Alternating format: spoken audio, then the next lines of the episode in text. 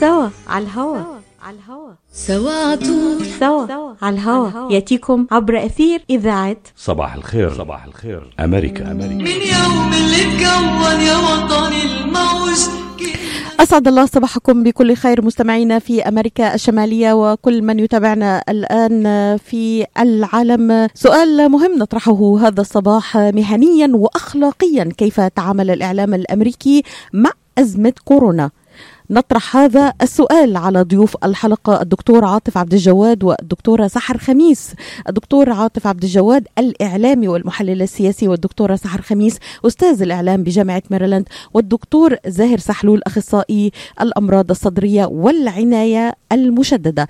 الكثيرون وجهوا انتقادات للرئيس ترامب بشأن تأخره في مواجهة أزمة كورونا مما أدى لتفشي الوباء وخسائر مادية وبشرية كبيرة كان من الممكن تجنبها منذ البداية. هذه النقطة تحديدا استفزت الرئيس دونالد ترامب شخصيا كلما طرح عليه أحد الصحفيين سؤالا بشأنها حتى أنها كانت سببا في مناوشات بينه وبين الكثير من الصحفيين. تواجه وسائل الإعلام الأمريكي نفس الاتهامات من خلال تعاملها الذي يوصف بالسيء مع الأزمة سواء بالتهوين في البداية أو التهويل لاحقا ودخولها كطرف في المعركة السياسية. كيف تعامل الإعلام الأمريكي مع الرئيس ومع أزمة كورونا؟ هذا هو السؤال الذي نطرحه على ضيوف الحلقة. بعد الفاصل كونوا معي. العطاء قصة رائعة. بدايتها إنسان يهتم ونهايتها إنسان يحتاج. مؤسسة الحياة للإغاثة والتنمية ومنذ أكثر من 25 عاما تحمل عطاءك إلى من يستحقه ويحتاجه بغض النظر عن الجنس أو العرق أو الدين. فأينما تكون الحاجة تجد الحياة تقدم المساعدة الطبية والملاجئ وبناء المدارس والأوار الارتوازية وبرامج كفالة عوائل اللاجئين والأيتام وغيرها حسب الحاجة. للمساعدة في استمرار هذا الجهد الكبير امنح تبرعك المعفى من الضرائب اليوم إلى منظمة الحياة للإغاثة والتنمية عبر الموقع www.lifeusa.org أو الاتصال على الرقم المجاني 1-800-827-3543 مركز طب رهاب للعلاج الطبيعي بإدارة الدكتور محمد فرح حسين أخصائي العلاج الطبيعي بخبرة أكثر من 13 عاما. طب رهاب يقدم خدمات العلاج الطبيعي وإعادة التأهيل ويضم مجموعة من أفضل أخصائي التشخيص الدقيق للحالات المرضية مع خبرة عالية في التعامل مع الحالات التي تحتاج إلى إعادة تأهيل وعناية خاصة بعد العمليات والكسور. طب رهاب يستقبل كل الحالات المتعلقة بألم الرقبة، الظهر، المفاصل، شلل الوجه، الانزلاق الغضروفي، عرق النساء، الحوادث وإصابات العمل. خبيرات في المعالجة النسائية لخصوصيات تامة للسيدات. عندما تبحثون عن رعاية متميزة اقصدوا توب ريهاب للعلاج الطبيعي الواقع على 15001 ميشيغان افنيو وللمواعيد اتصلوا على 313 846 0555 that's 846 0555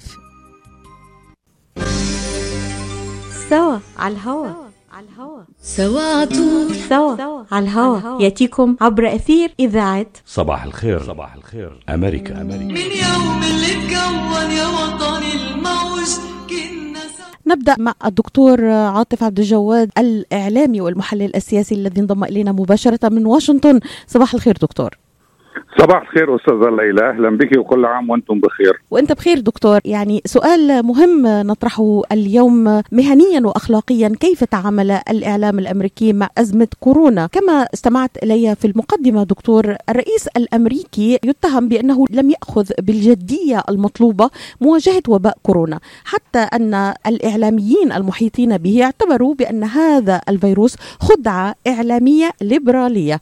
هل مارس الإعلام الأمريكي دوره في تنبيه المجتمع لخطورة الأزمة الإعلام مبكراً؟ الأمريكي آه، مر قدر الإمكان عمله وواجبه ومهمته تذكري أن الإعلام الأمريكي أو أي إعلام في العالم مهمته الرئيسية طرح أو تقديم أو جمع أفضل نسخة ممكنة من الحقيقة أي أن الإعلام ليس لديه الحقيقة بكاملها في كل الوقت وإنما هذا ما يسعى إليه الإعلام الرئيس ترامب بدون شك آه، يستعدي الإعلام الأمريكي وبالتالي أنا ما اخذه على الإعلام الأمريكي. في هذا السياق آه، سياق العداء الواضح والمتبادل بين الرئيس ترامب من جهة والإعلام الليبرالي الأمريكي من جهة أخرى آه، هو أن الإعلام الأمريكي يميل إلى تسييس تغطيته الإعلامية للوباء وفقا آه، لهذا التحزب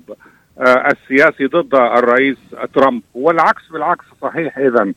هذا ما أخذه على الإعلام الأمريكي. لكن مرة أخرى فيما يتعلق بتأخير أو الاستهانة الواضح بقسوة وشدة وطأة الوباء أو الفيروس منذ اليوم الأول من جانب الرئيس ترامب هذه حقيقة. والرئيس ترامب يلام عليها لكن يجب ألا نلقي باللائمة هنا على الإعلام لأن الإعلام يوضح ويكشف الحقائق والكونغرس الأمريكي بمفرده هو المنوط به عملية محاسبة الرئيس الأمريكي إذا هل ترى دكتور أن الإعلام الأمريكي انشغل بمعركة عزل ترامب وأهمل متابعة أزمة كورونا في البداية؟ أزمة كورونا في الواقع حيرت ليس فقط الإعلام الأمريكي وحيرت ليس فقط مؤسسات حكومية وحيرت ليس فقط مراكز أكاديمية وعلمية وطبية ليس فقط في الولايات المتحدة وإنما أيضا في أنحاء العالم. يعني حتى منظمة الصحة العالمية صدرت عنها معلومات وبيانات متناقضة مختلفة متضاربة جاهلة أحيانا آه، بسبب هذا.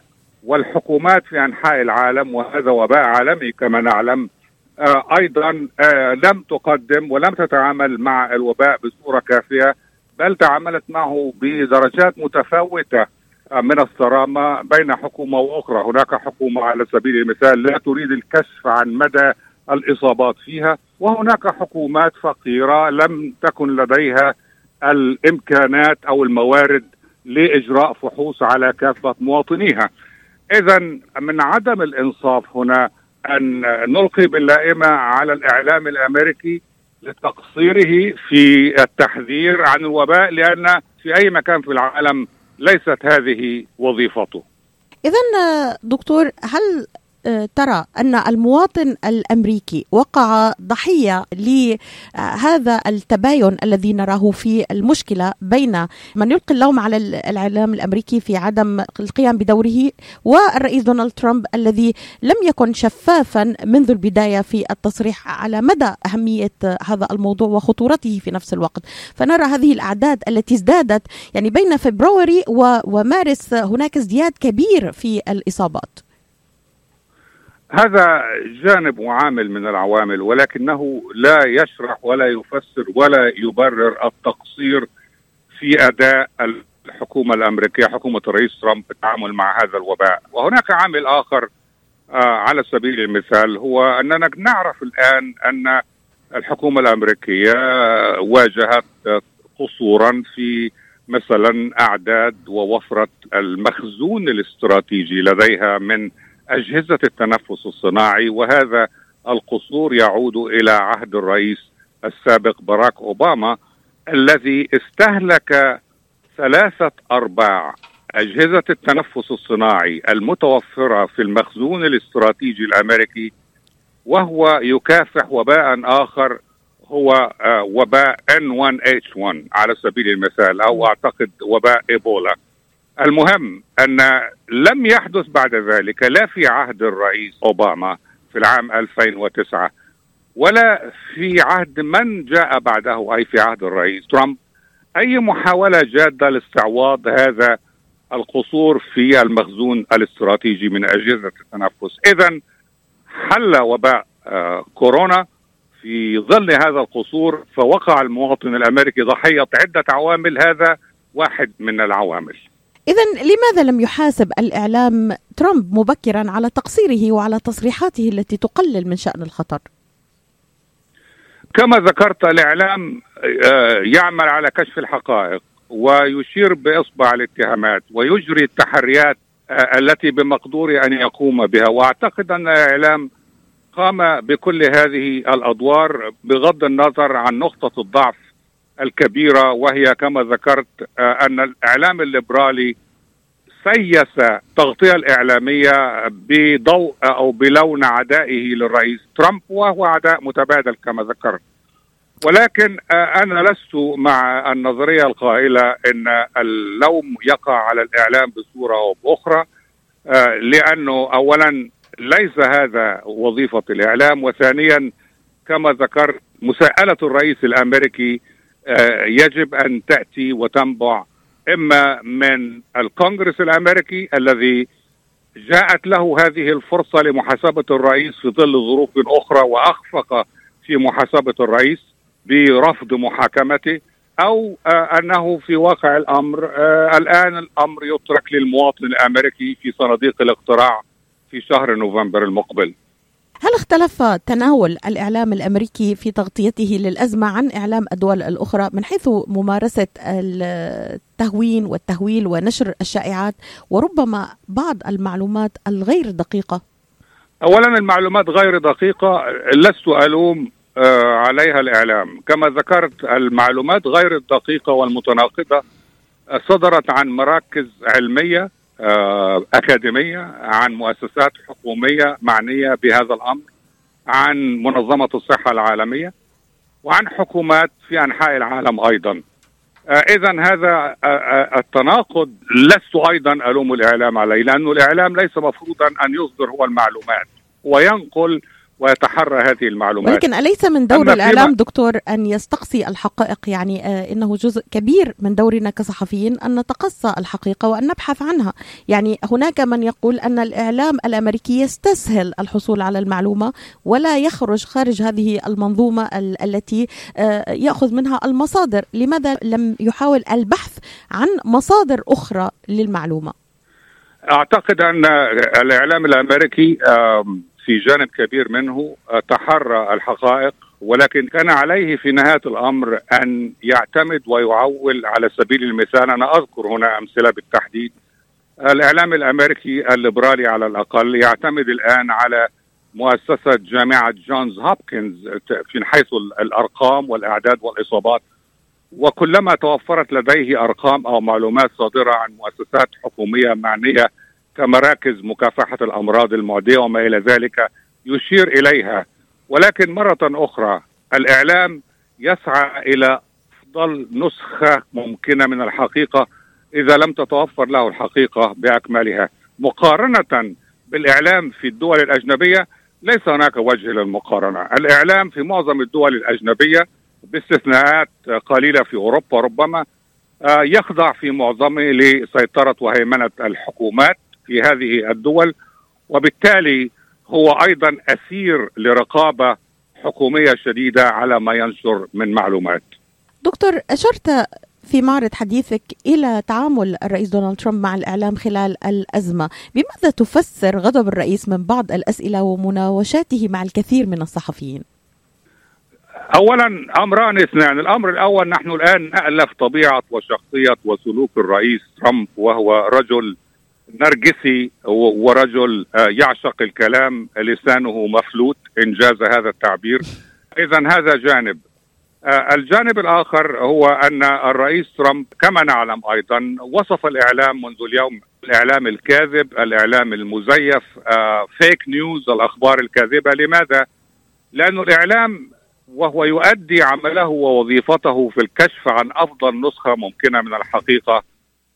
جاء بأشياء لا تروق للرئيس ترامب ومنها انتقادات لسياساته منها الكشف عن قصور وتقصير الرئيس ترامب في التعامل مع الوباء وما إلى هذا اذا لا نندهش ولا نعجب إزاء هذين العاملين من هذا العداء الذي نشهده في تعامل الرئيس ترامب مع الصحفيين ومع الإعلام. هل يتعمد الصحفيون إحراج آه، الرئيس ترامب وتوريطه في هذه المواقف برأيك؟ نعم بدون شك هناك عداء مستحكم ولكن هذا العداء بدأه الرئيس ترامب شخصيا عندما وصف الإعلام الأمريكي آه، باستثناءات قليلة بالإعلام الكاذب المزيف آه، حتى أثناء حملته الانتخابية منذ اليوم الأول يعني. إذا هو الذي بدأ هذا العداء وهو الذي بدأ هذه المعركة وهو الذي بدأ هذه الحرب. وهنا أعيب على الصحفيين أنهم انحدروا إلى المستوى الذي ينحدر إليه الرئيس ترامب. فبينما كان المفروض على الصحفيين والإعلام أن يثبت ويصمد للتمسك بالمعايير آه، الصحفية المهنية الإعلامية والأخلاقية أيضا في تعامله مع شخصية كاذبة مزيفة كشخصية الرئيس ترامب إلا أن الصحفيين والإعلام الأمريكي للأسف الشديد انحدر هو أيضا إلى مستويات دنيئة هي مستويات أصف بها ما وصل إليه الرئيس ترامب. كيف ترى دور الإعلام في المرحلة القادمة بعد إعادة فتح الاقتصاد والبلاد؟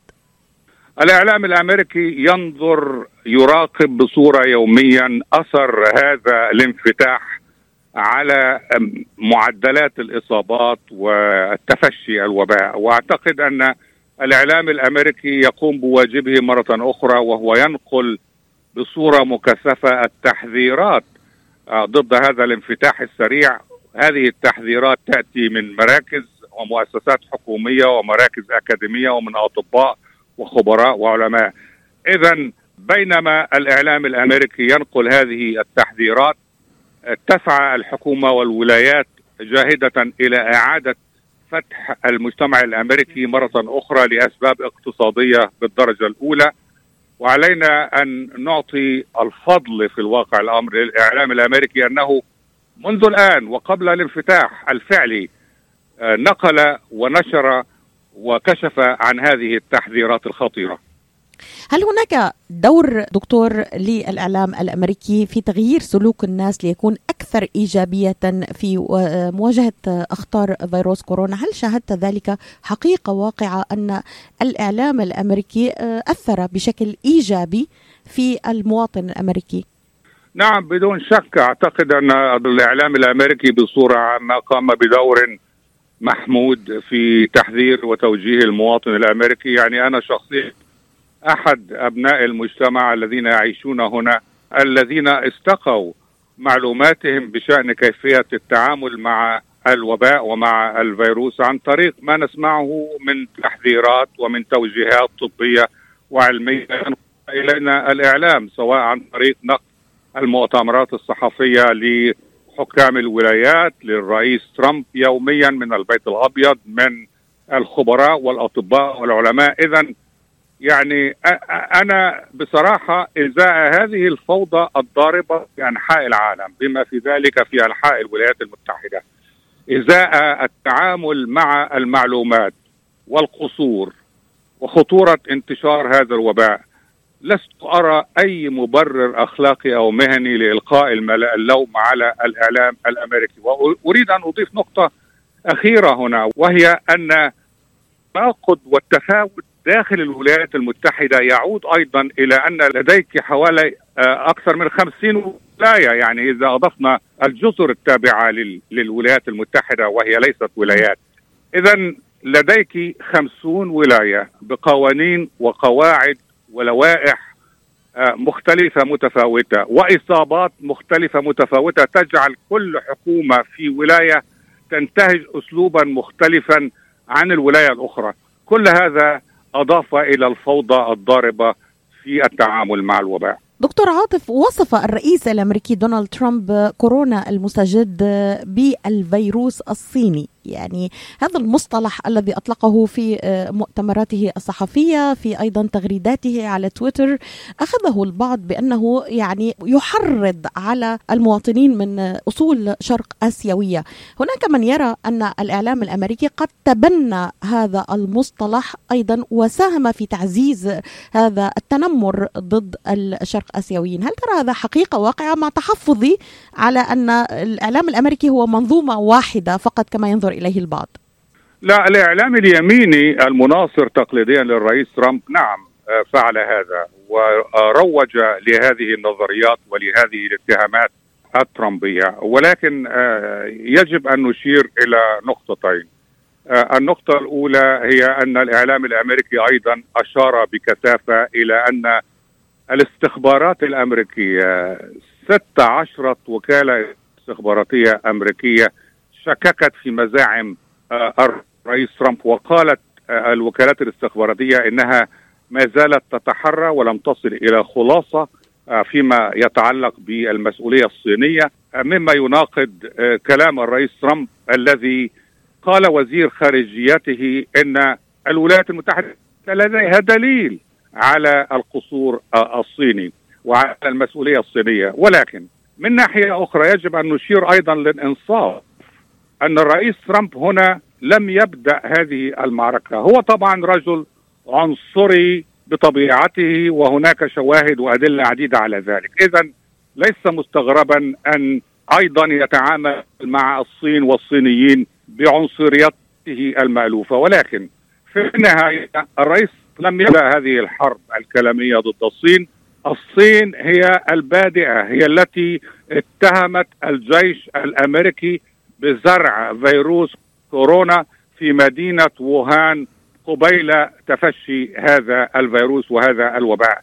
اذا الرئيس ترامب هنا يجب أن أتحرى للدفاع عنه حتى في مرة واحدة فقط ألا وهي أنه لم يكن البادئ الصين هي التي بدأت عندما اتهمت الجيش الأمريكي والرئيس ترامب من حقه ومن حق كل أمريكي أن يدافع وان يقوم بالكشف عن الحقيقة. وهناك نقطة أخيرة أود أن أشير إليها ألا وهي نحن نريد جوابا صريحا مخلصا مقنعا من الحزب الشيوعي الصيني عن السؤال الآتي لماذا منع الحزب الشيوعي الصيني نشر أي بحوث طبية علمية صينية تتعلق بمنشا وأصل وجذور هذا الوباء أو هذا الفيروس. لماذا؟ لماذا؟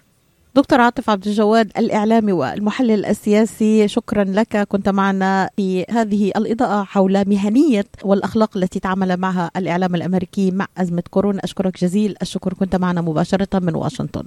Life is a nonprofit charity that's provided humanitarian aid and development to people and communities for over 25 years, regardless of race, color, religion, or cultural background. When disaster occurs here or around the world, Life for Relief and Development rushes in to provide food, medical aid, and shelter to those in need. Please help improve these efforts. Make your tax deductible donation to Life now at lifeusa.org or call 248 424 7493. مركز طب رهاب للعلاج الطبيعي بإدارة الدكتور محمد فرح حسين أخصائي العلاج الطبيعي بخبرة أكثر من 13 عاما.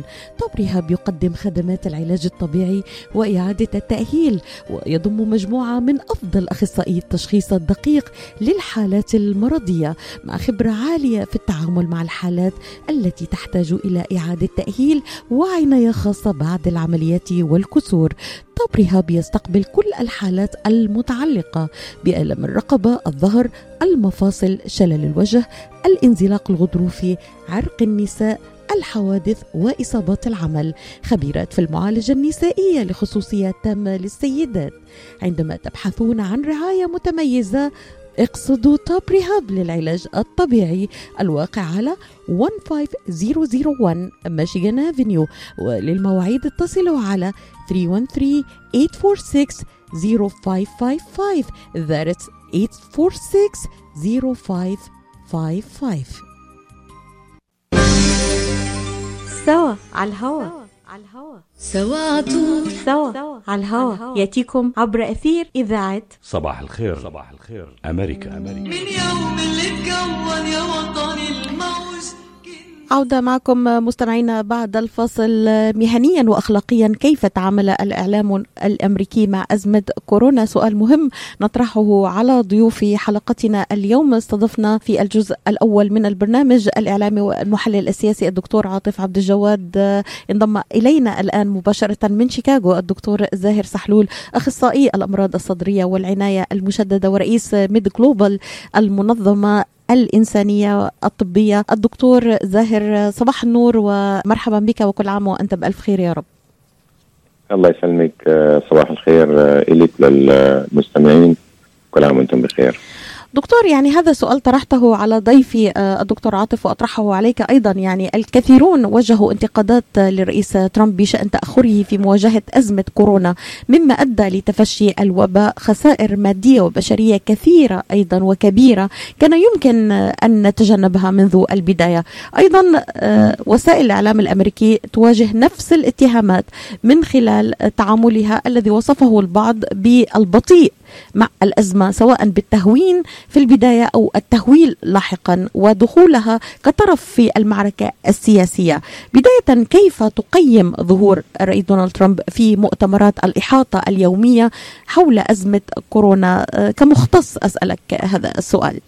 يعني طبعا يعني لا مجال للشك من ناحية علمية يعني ك يعني أطباء أو يعني مهتمين بالمجال الصحي إنه ظهوره كان يعني بيعكس صورة سلبية عن رئيس الولايات المتحدة الأمريكية وتعامله مع الأزمة.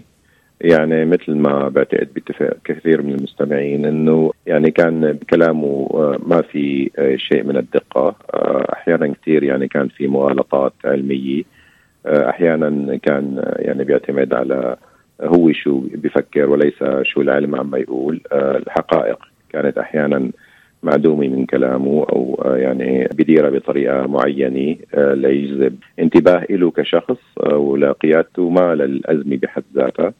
وطبعا يعني موضوع الواحد يستخدم المنظفات أو انجكشن يعني شغلة الحقيقة يعني بتصير للسخرية وبنفس الوقت لل للاستغراب إنه رئيس الولايات المتحدة الأمريكية يحكي بهالامر هذا. وطبعا هو محاط مع أطباء في خلية الأزمة من البداية والمفروض إنه عم يحكي معهم بشكل مستمر. بس يعني آه، ظهوره كان أدى إلى الحقيقة رد فعل سلبي. يعني خاصة إذا قارناه برؤساء الدول الثانيين اللي تعاملوا مع الأزمة بشكل موضوعي ونوعي.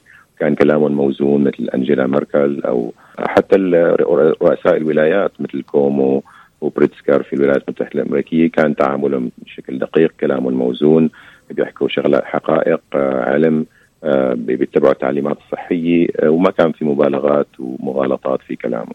دكتور يعني آه، لماذا لم يصحح مثلا أطباء خلية الأزمة الذين كانوا مع الرئيس دونالد ترامب في ظهور مستمر يعني بشكل يومي تقريبا؟ لماذا لم يكن لهم دور كبير؟ يرى البعض أن هناك تضارب في التصريحات بين الرئيس ترامب وخليه الأزمة. هل ترى هذا يعني كان هناك بعض الضغوط عليهم؟ يعني بعتقد أي طبيب في هالموقع هذا راح يكون تحت ضغط شديد. رغم يعني أنا ثقتي بالدكتور فاوشي طبعا والدكتور برايس إنه عم يحاولوا ينقلوا الصورة العلمية بالنسبة للي عم يصير للمشاهد الامريكي وللمستمع. وبنفس الوقت عم يتجنبوا يحاولوا يتجنبوا إنه يثيروا غضب رئيس ترامب. خاصة الدكتور فاوشي. يعني كان موضوع بين مثل الهارد والراك الراك والهارد بليس مثل ما بيقولوا. فأحيانا كثير كان يحكي شغلي وطبعا بيثير غضب آه، ترامب آه، فأحيانا بحكيها بشكل دبلوماسي بشكل آه، يعني خفيف أو غير مباشر لأنه بيعرف إنه إذا ترامب واجهتيه أو تشالنج هم بشكل مباشر راح يؤدي إلى إنه ينفصل من عمله. معناتها اللي بده إياه يعمله اللي هو نشر المعلومات بشكل علمي للمشاهد الأمريكي مشان آه، يعني يتبعه آه، يعني إنزال هالموضوع هذا. فكان آه، هذا يعني الأمر يعني عم يصير حساسية بعتقد بين الأطباء المحيطين بترامب وأدى إلى إنه يعني المشاهد أو المستمع ما وصلته المعلومات بشكل مباشر وبشكل علمي وبشكل صريح. كان في كثير مداراة لترامب كشخص لأنه نارسست نارسستي يعني بحب نفسه وبحب معجب بأقواله يعني كان عم يسيس الأزمة. آه، وليس يعني يعني كان الموضوع فقط علمي مجرد. دكتور زاهر يعني حذر أنتوني فاوتشي كبير أطباء الأمراض المعدية في الولايات المتحدة أعضاء مجلس الشيوخ من انتشار فيروس كورونا في البلاد إذا رفعت قيود الإغلاق قبل الأوان. هذا التصريح لم يعجب كثيرا الرئيس دونالد ترامب. يعني هل خرج الدكتور فاوتشي عن صمته؟ يعني من أجل الصحة ومن أجل المواطن الأمريكي وتحدى ربما علنا لأول مرة الرئيس دونالد ترامب. الحقيقة ما هي أول مرة يعني بيتحدث فيها الدكتور أه، فاوتشي أه، President ترامب. عدة مرات يعني حكى فيها خاصة وقت كان عم يعني يعملوا يعملوا مقابلة معه بال CNN مرة ذكر إنه شو بدكم يعني يعني ادفشوا من البوديوم ما يخلي يحكي. يعني هي يعني عم يقول إنه ما كان فينه يسيطر على اللي بيحكي فيه President ترامب. المرة الثانية قال إنه طبعا يعني بشكل منطقي لو كنا اتخذنا هاي الإجراءات من January ما كان يعني صار فيها العدد الكبير من الإصابات. ف يعني كان طبعا هذا كلام مباشر ومغالط لسياسة ترامب، ترامب عم يقول أنا يعني عملت إجراءات مبكرة ومنعت المسافرين من الصين ومن أوروبا وكذا من البداية. آه، فتحدى عدة مرات يعني. بس بعتقد أحيانا يعني الأمور بتوصل لمرحلة لأنه الطبيب بموقع فاوتشي. يعني ما فينه بس آه، إداري آه، لرئيس. يعني والمفروض إنه يذكر الأمور بشكل يعني مباشر.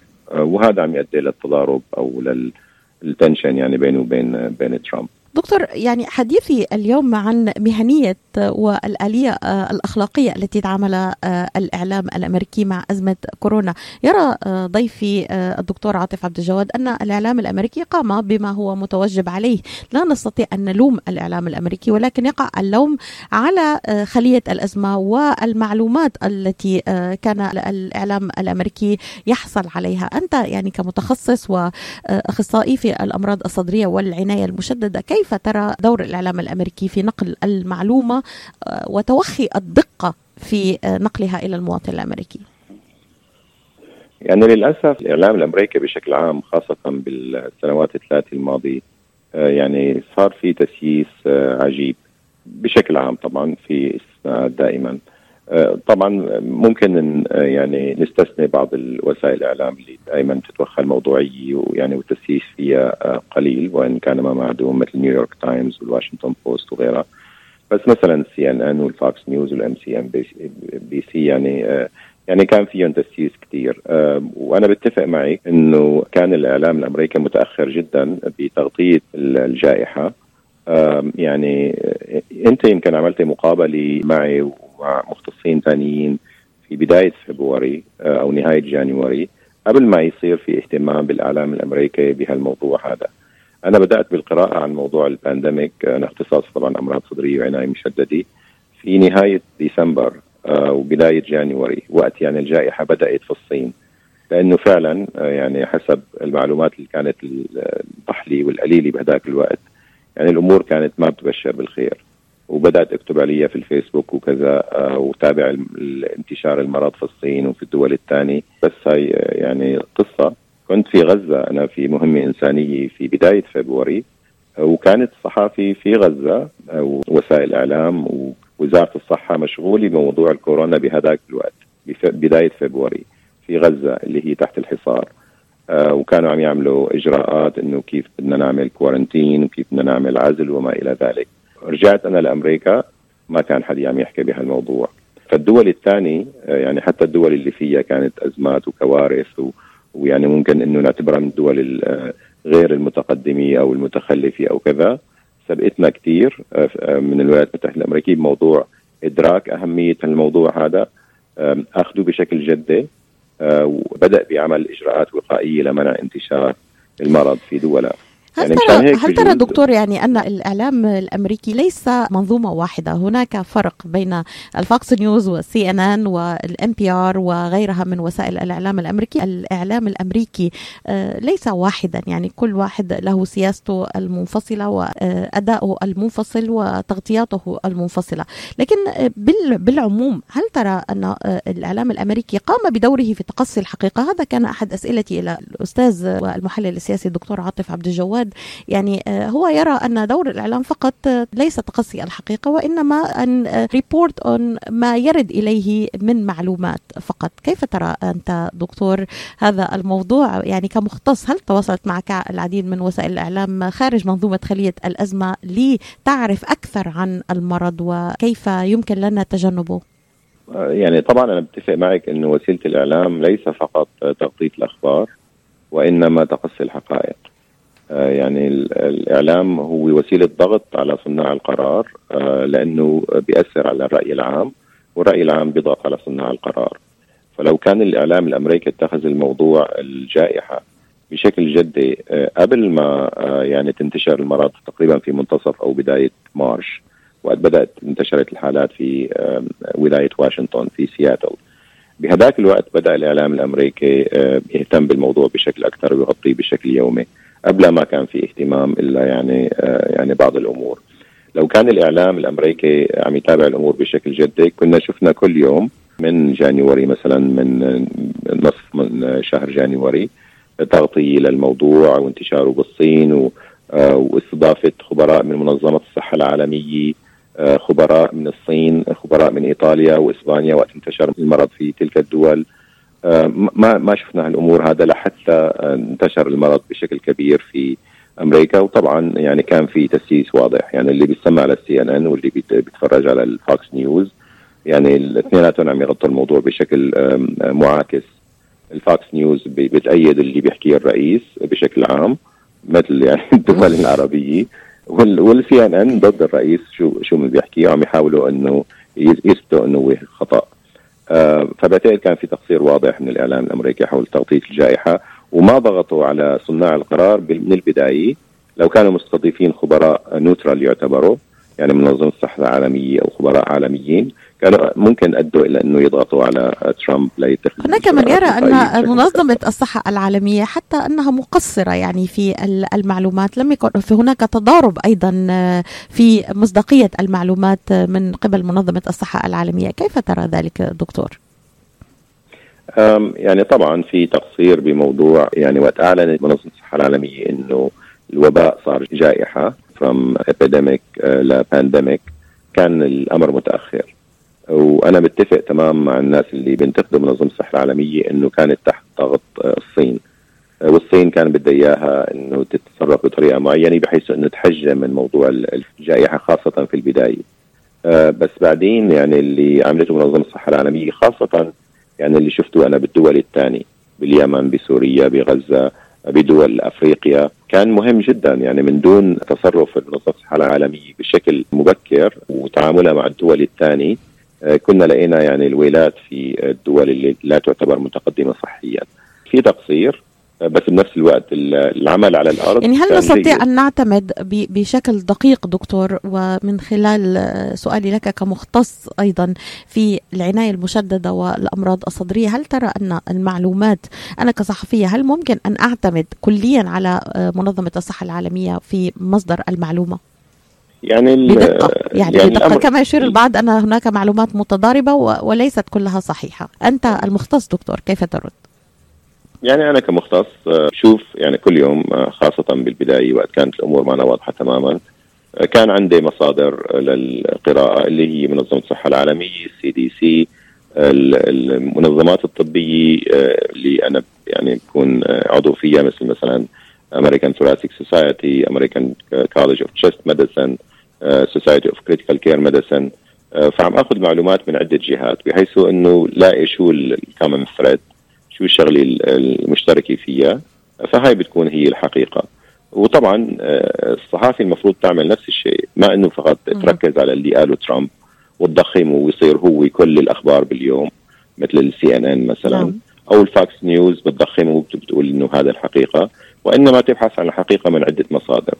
آه ما في شيء 100% صحيح وما في شيء 100% غلط. يعني غالبا بتكون الحقيقة بين البينين.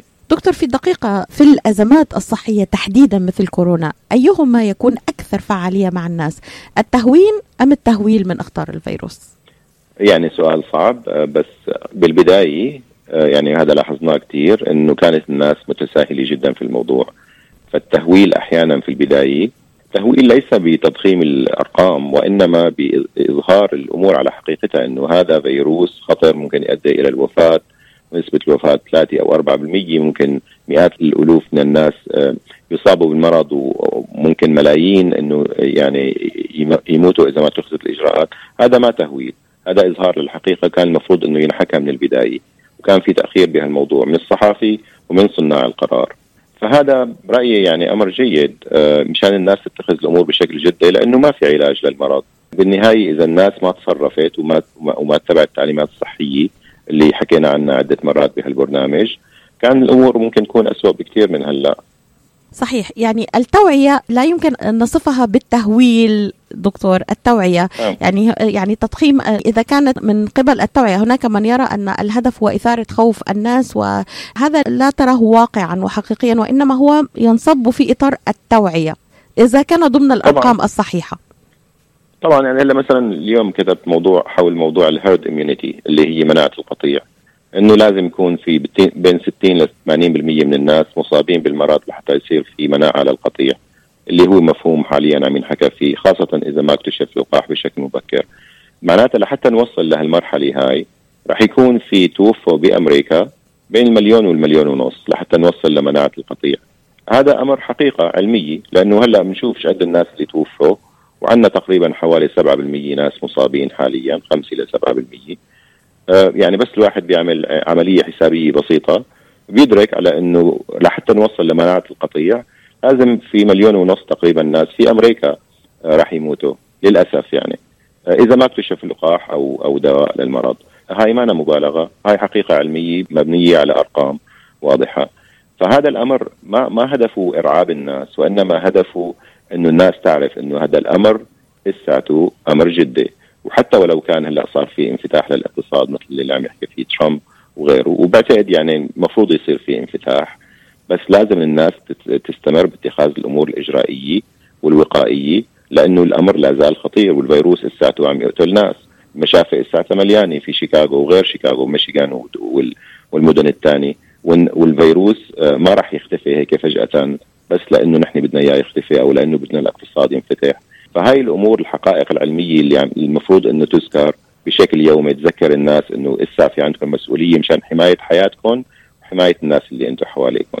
إذا لا التهوين ولا التهويل إنما الحقائق العلمية. هذا هو الدور المناط أيضا بوسائل الإعلام. شكرا لك دكتور زاهر سحلول أخصائي الأمراض الصدرية والعناية المشددة ورئيس منظمة MedGlobal الإنسانية. كنت معنا ضيفا في حوار هذا الصباح مهنيا وأخلاقيا كيف تعامل الإعلام الأمريكي مع أزمة كورونا. أشكرك جزيل الشكر. كنت معنا مباشرة من شيكاغو. شكرا أخت ليلى وكل عام وأنتم بخير. وأنت بألف خير يا رب. مركز طب رهاب للعلاج الطبيعي بإدارة الدكتور محمد فرح حسين. أخصائي العلاج الطبيعي بخبرة أكثر من 13 عاما. طب رهاب يقدم خدمات العلاج الطبيعي وإعادة التأهيل ويضم مجموعة من أفضل أخصائي التشخيص الدقيق للحالات المرضية مع خبرة عالية في التعامل مع الحالات التي تحتاج إلى إعادة تأهيل وعناية خاصة بعد العمليات والكسور. طب رهاب يستقبل كل الحالات المتعلقة بألم الرقبة، الظهر، المفاصل، شلل الوجه، الانزلاق الغضروفي، عرق النساء، الحوادث وإصابات العمل. خبيرات في المعالجة النسائية لخصوصيات تامة للسيدات. عندما تبحثون عن رعاية متميزة اقصدوا توب ريهاب للعلاج الطبيعي الواقع على 15001 ميشيغان افنيو وللمواعيد اتصلوا على 313 846 0555 That's 846 0555 العطاء قصة رائعة. بدايتها إنسان يهتم ونهايتها إنسان يحتاج. مؤسسة الحياة للإغاثة والتنمية. ومنذ أكثر من 25 عاما تحمل عطائك إلى من يستحقه ويحتاجه بغض النظر عن الجنس أو العرق أو الدين. فأينما تكون الحاجة تجد الحياة تقدم المساعدة الطبية والملاجئ وبناء المدارس والأوار الارتوازية وبرامج كفالة عوائل اللاجئين والأيتام وغيرها حسب الحاجة. للمساعدة في استمرار هذا الجهد الكبير امنح تبرعك المعفى من الضرائب اليوم إلى منظمة الحياة للإغاثة والتنمية. عبر الموقع www.lifeusa.org أو الاتصال على الرقم المجاني 1-800-827-3543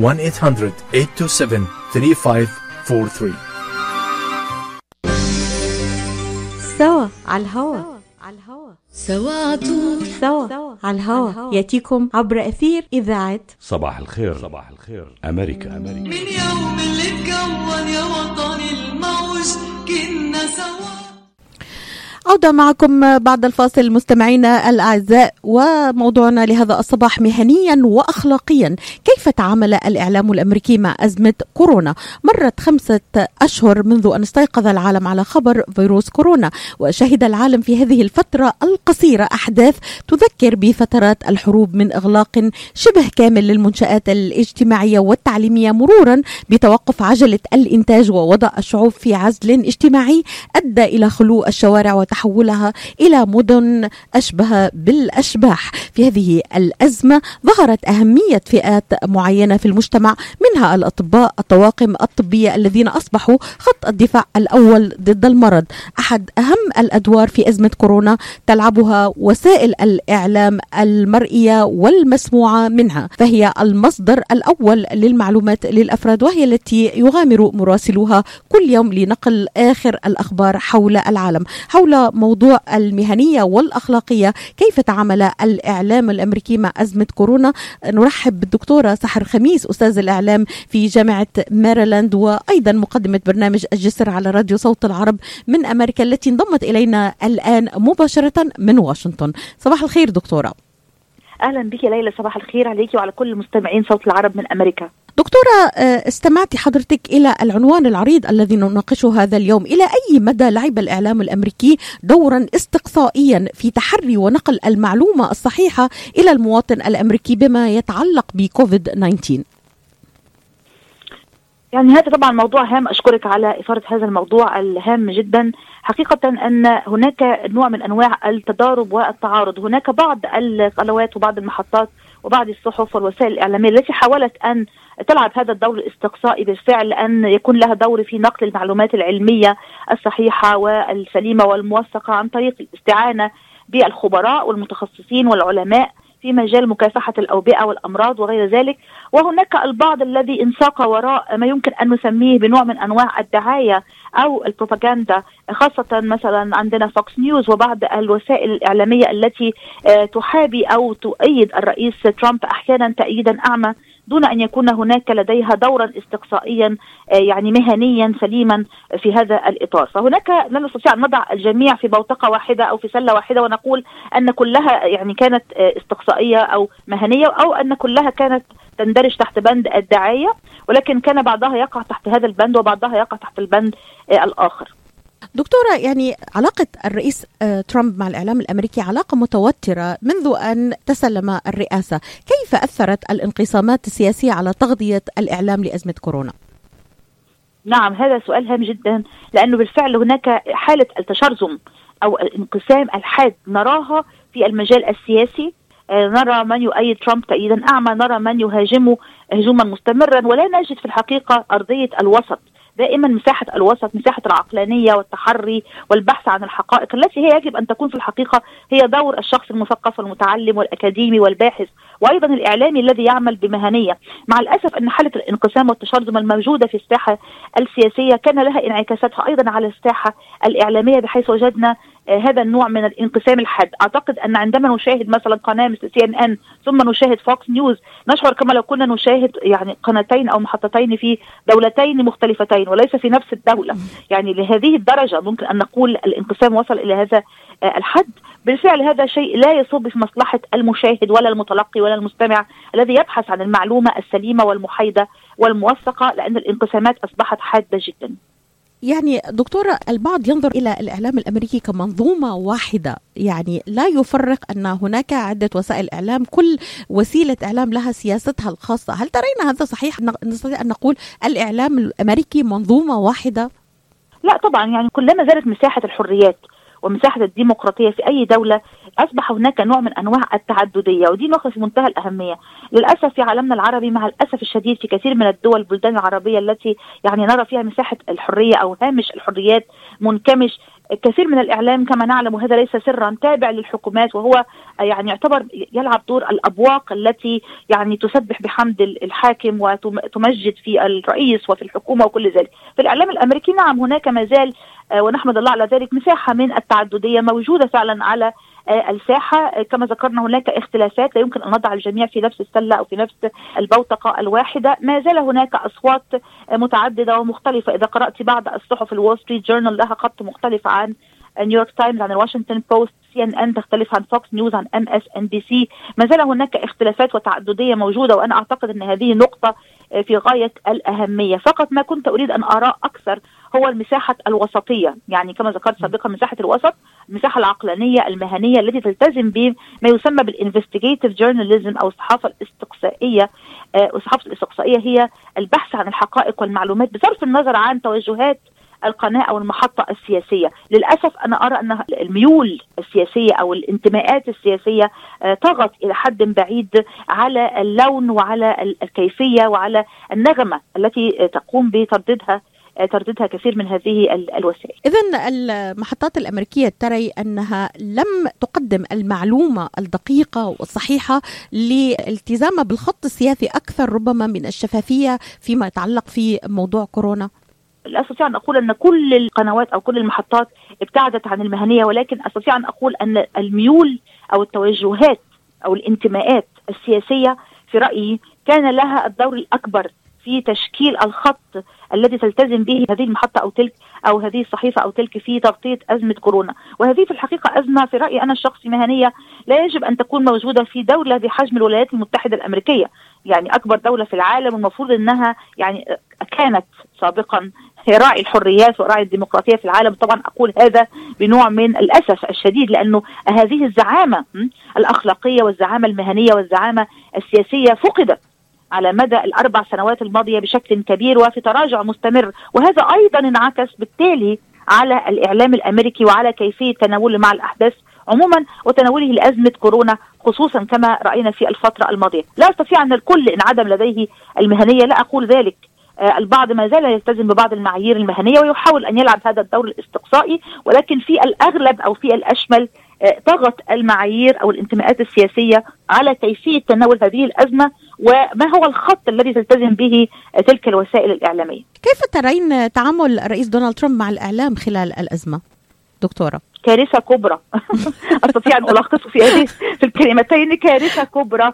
هو دائم الهجوم على الإعلام. طبعا حتى من قبل يعني اندلاع أزمة كورونا هو دائم الهجوم على الإعلام بطريقة غير مسبوقة. لم نرى رئيسا امريكيا يعني يكيل كل هذه الاتهامات ويتلفظ بهذه الألفاظ ويصف الإعلام كله بأنه إعلاما كاذبا وأنه إعلاما موتورا وإنه إعلاما يعني يردد الأكاذيب ويستخدم كلمة فيك نيوز بل وأنه أيضا يهاجم الصحفيين والإعلاميين والمراسلين في مؤتمراته الصحفية، يعني هذه المؤتمرات التي يعقدها بشكل يعني يعني يومي كان يهاجم فيها الصحفيين ويقول لهذا الصحفي أو تلك الصحفية أنت كاذب، أنت مخادع، أنت فضيحه، صحيفتك موتورة، صحيفتك كاذبة، يعني بشكل أنا كنت لا أصدق يعني ما اراه ولا أصدق ما أسمعه حقيقة، لم يحدث هذا في عهد أي رئيس أمريكي سابق، يعني حتى دعيني أقول حتى في الدول التي يعني نقول عليها أنها دول يعني لا يوجد فيها مساحة الحرية أو مساحة الديمقراطية ولا مساحة الإعلام الحر الموجودة في أمريكا، لم نرى رؤساء وزعماء يكيلون مثل هذه الاتهامات بشكل فج وبشكل صريح وواضح ومباشر وخطير إلى هذه الدرجة، طبعا هو أيضا يتهم دائما خصومه السياسيين سواء كان يعني يتهم أعضاء الحزب الديمقراطي بأنهم بالغوا في الأمر وأنهم ضخموا في الأزمة حتى ينالوا منه وينالوا من فرصه في النجاح في انتخابات نوفمبر 2020 إذا هل ترين دكتورة أن الرئيس دونالد ترامب فشل في تحقيق الاتزان النفسي والإعلامي في مواجهة ضغوط الأزمات المتلاحقة مثالا محاكمته أمام الكونغرس أزمة كورونا وقلق الانتخابات؟ بكل تأكيد وأعتقد أن هذا زاد أكثر في الفترة الماضية. رأينا الاتهامات أيضا تمتد إلى يتهم الصين ويتهم منظمة الصحة العالمية ويوقف تمويل الولايات المتحدة الأمريكية لمنظمة الصحة العالمية في توقيت في منتهى الخطورة توقيت حرج للغاية تحتاج فيه لهذا التمويل أكثر من أي وقت مضى. يعني هي منظومة مكتملة من محاولة إلقاء اللوم.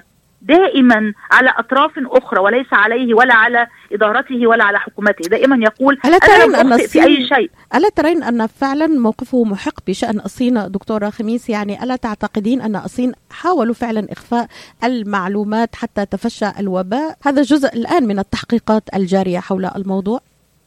لا يمكن الجزم بذلك. لا يمكن أن نقول أن هذه الجهة أو تلك أو هذه الدولة أو تلك هي التي يمكن أن نشير إليها بأصابع الاتهام في هذه الأزمة، يعني هناك ضرورة في رأيي الشخصي لإجراء تحقيقات وتحريات يعني حرة ونزيهة وعادلة ومتزنة لا تنحاز إلى جهة على حساب الأخرى ولا إلى دولة على حساب الأخرى وإنما تلتزم بالحيادية. وهذا ما دعت إليه مؤخرا منظمة الصحة العالمية في بيان وافق عليه كل الأعضاء بالإجماع بما في ذلك الولايات المتحدة الأمريكية. أن يكون هناك إجراء لما أسمته ليس تحقيقا ولكنها استخدمت كلمة تقييم لما حدث بالفعل وتقييم لدور كل دولة ودور الصين تحديدا في هذا الأمر، فلا يمكن أن نقول أن الصين هي يعني استخدمت التعتيم أو أنها رفضت نشر المعلومات السليمة حتى يكون هناك لدينا معلومات موثقة ولكن الصين رفضت دكتورة، الصين رفضت التعاون يعني وفي إجراء التحقيقات يعني. ألا ترين يعني أن هذا موقفا يعني ربما يدين الصين بعد الشيء في عدم إفصاحها عن المعلومات المتوفرة والسماح بإجراء هذه التحقيقات.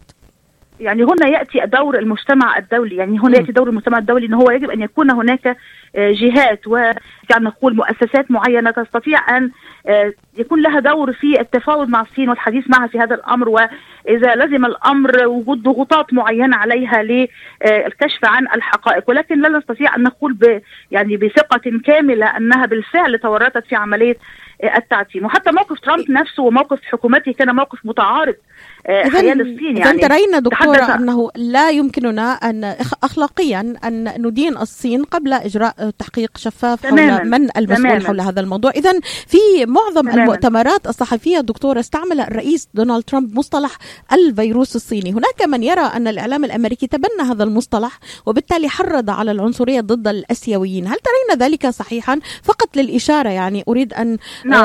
أضيف نعم. دكتورة New York Times يعني علقت في إحدى افتتاحيات ذاتها أن الرئيس دونالد ترامب يلهب العنصرية بالإصرار على تسمية كورونا بالفيروس الصيني إذا من يتهم الإعلام الأمريكي بأنه حرض أيضا على العنصرية هل ترى هذا واقعا يعني صحيحا؟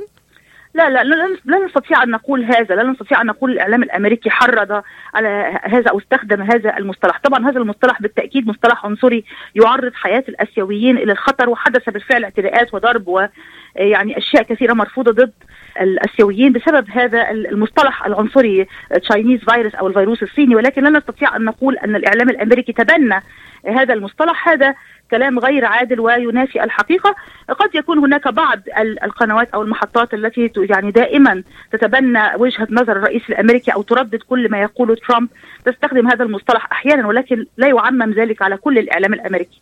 دكتورة يعني تبقى من الوقت دقيقتين فقط، هل نحن مقبلون على جو مشحون ومتوتر أكثر بين ترامب والإعلام قبل الانتخابات أم أنه سيغير نهجه برأيك؟